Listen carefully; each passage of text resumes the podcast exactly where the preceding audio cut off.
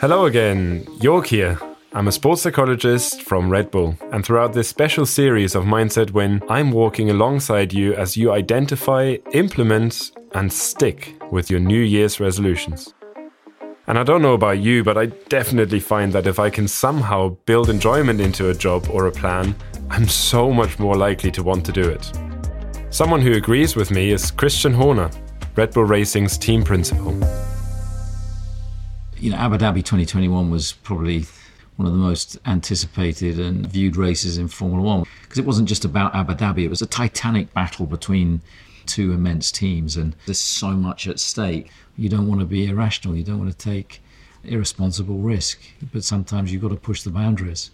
And so, going into that race, I spoke to the whole team before the race and said, Look, whatever the outcome of this Grand Prix is, just go out there and enjoy it. You've worked all season to get to this position where we're tied on points going into the final race of the year. Whatever happens, it's been an incredible season, and and the whole team had done an, an unbelievable job. So don't put pressure on yourself. Enjoy it and embrace the nerves. And I think on that day, you know, we did exactly that. You've got to be competitive. You've got to be hungry. You've got to have a desire, an inner drive to want to win. Um, and Formula One is one of the most competitive sports in the world. It's the biggest team sport in the world. But if you don't enjoy it, what's the point? My view has always been if you enjoy what you do, you'll just do it that much better. So we heard from Christian there how much he enjoys what he's doing. And that's also really important for our New Year's resolutions. So, why is it important that we enjoy this process? Well, this is something that in psychology we call the law of effect. If there is a positive reward for something that I've done, I'm much more likely to try to repeat it. And it doesn't matter if that positive reward is something external, some reward that I'm getting from someone else, or whether it's internal and an enjoyment, uh, some positive emotions, some fun. The most important thing is that there is that positive attachment to the thing that I've done. So, what I would like you to do is to think of ways of how you can make your New Year's resolution more fun, more enjoyable. Is there a positive reward that you can give yourself for every time that you go through with it? Maybe every time you've gone to the gym, you can treat yourself to something afterwards. Look at your notes again and try to think of ways you can build in some enjoyment into your plan. So if you can, maybe just hit pause quickly and think about that. Once you've mastered whatever skill it is you've been developing, staying in the moment and enjoying your ability can be a wonderful feeling.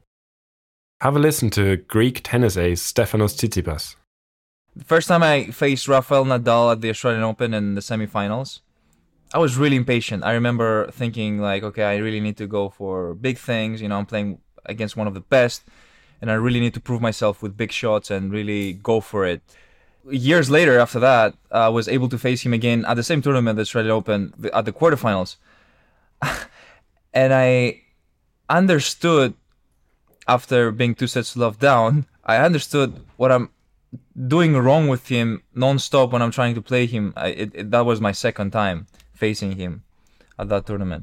And I remember coming to an agreement with myself saying, okay, you're going to become patient. You're going to wait. You're going to enjoy and spend every single minute on court enjoying the play, enjoying uh, the fact that you're competing and just make it a fun game. Try and stay in there for as long as possible. Like no one is no one is rushing you to get out of here.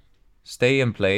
It felt like I was in a cage locked and someone decided to unlock the cage and I suddenly felt free and every decision I I went for didn't feel wrong. It felt like it was absolutely the right decision at the right time. It's like what I like to call flow. It feels amazing to be experiencing such a thing it brings you to another level. You're not playing with your skill anymore, you're playing with your soul. I was able to reach that flow by decreasing my expectations and I managed to get back in the match after being two sets love down with one of the biggest fighters that our sport has seen.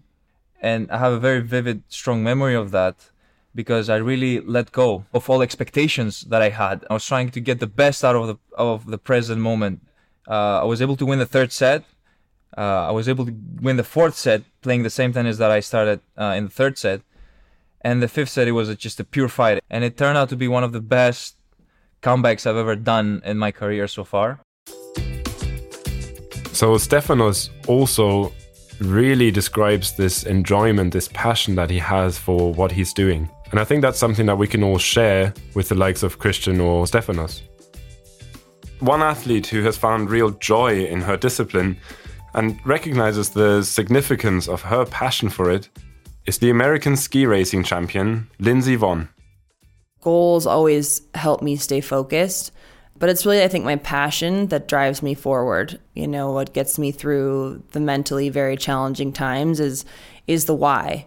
You know, why do I want to do this? I want to go fast. I've always wanted to go fast. I love going fast. It's not necessarily about the winning, although winning is great and I love it. To me, it's the thrill. You know, I love pushing myself to the limit and, you know, throwing myself down a mountain at 85 miles an hour and seeing what happens. You know, those are the kinds of things that, you know, I, I think I miss the most about ski racing. It's not, it's not the winning. It's just going fast.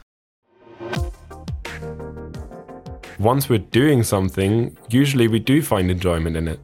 And I believe that the hardest part is often starting something. So, for example, if your New Year's resolution is going to the gym more regularly, then you might find that packing your bag and going to the gym and putting on your shoes, that's actually the part that requires the most effort. But once you're there and once you've started exercising, you'll find a lot of enjoyment in it.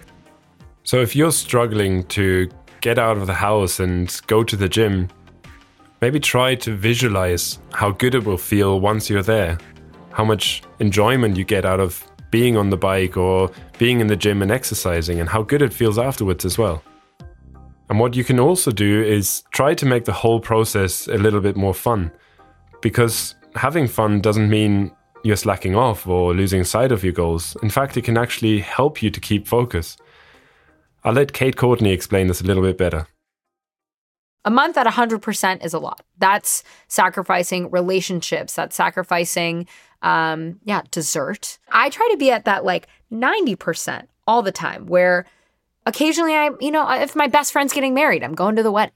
If everyone's going out to dinner and it's maybe, you know, not the healthiest place, you know, you can do that every once in a while. You can have wine with dinner and and do these things that create a balanced, holistic life. And honestly, in my experience, do not detract from performance as much as you might think. In fact, being happy is a huge contributor to my performance. So everything can't be formulaic and regimented. I think athletes would end up very sad and lonely and probably overtrained if that were the case. So for me, riding with friends, eating dessert, having some wine at dinner with my family, these things are all a part of being a high performing person a lot of the athletes that I'm working with also try to find some fun, some enjoyment in their careers. Because you can't be at 100% all the time, just like Kate said. So it's really important to find some short breaks uh, in every day, but also then some longer breaks by taking a holiday and, and really having some fun, like hopefully you did over Christmas. And here's Christian Horner again, talking about doing just that. It's important to have that breath at Christmas. What tends to happen is you always get ill because suddenly your body relaxes and you always pick up a cold or whatever. But to have that, that 10 day period over the Christmas New Year break, recharge the batteries, spend the time with family and friends, and then boom, by the time you get to the 4th, 5th of January, you're fully engaged and wanting to get on with it. You just function better if you're well rested. So, this episode was all about having fun and finding enjoyment on this journey.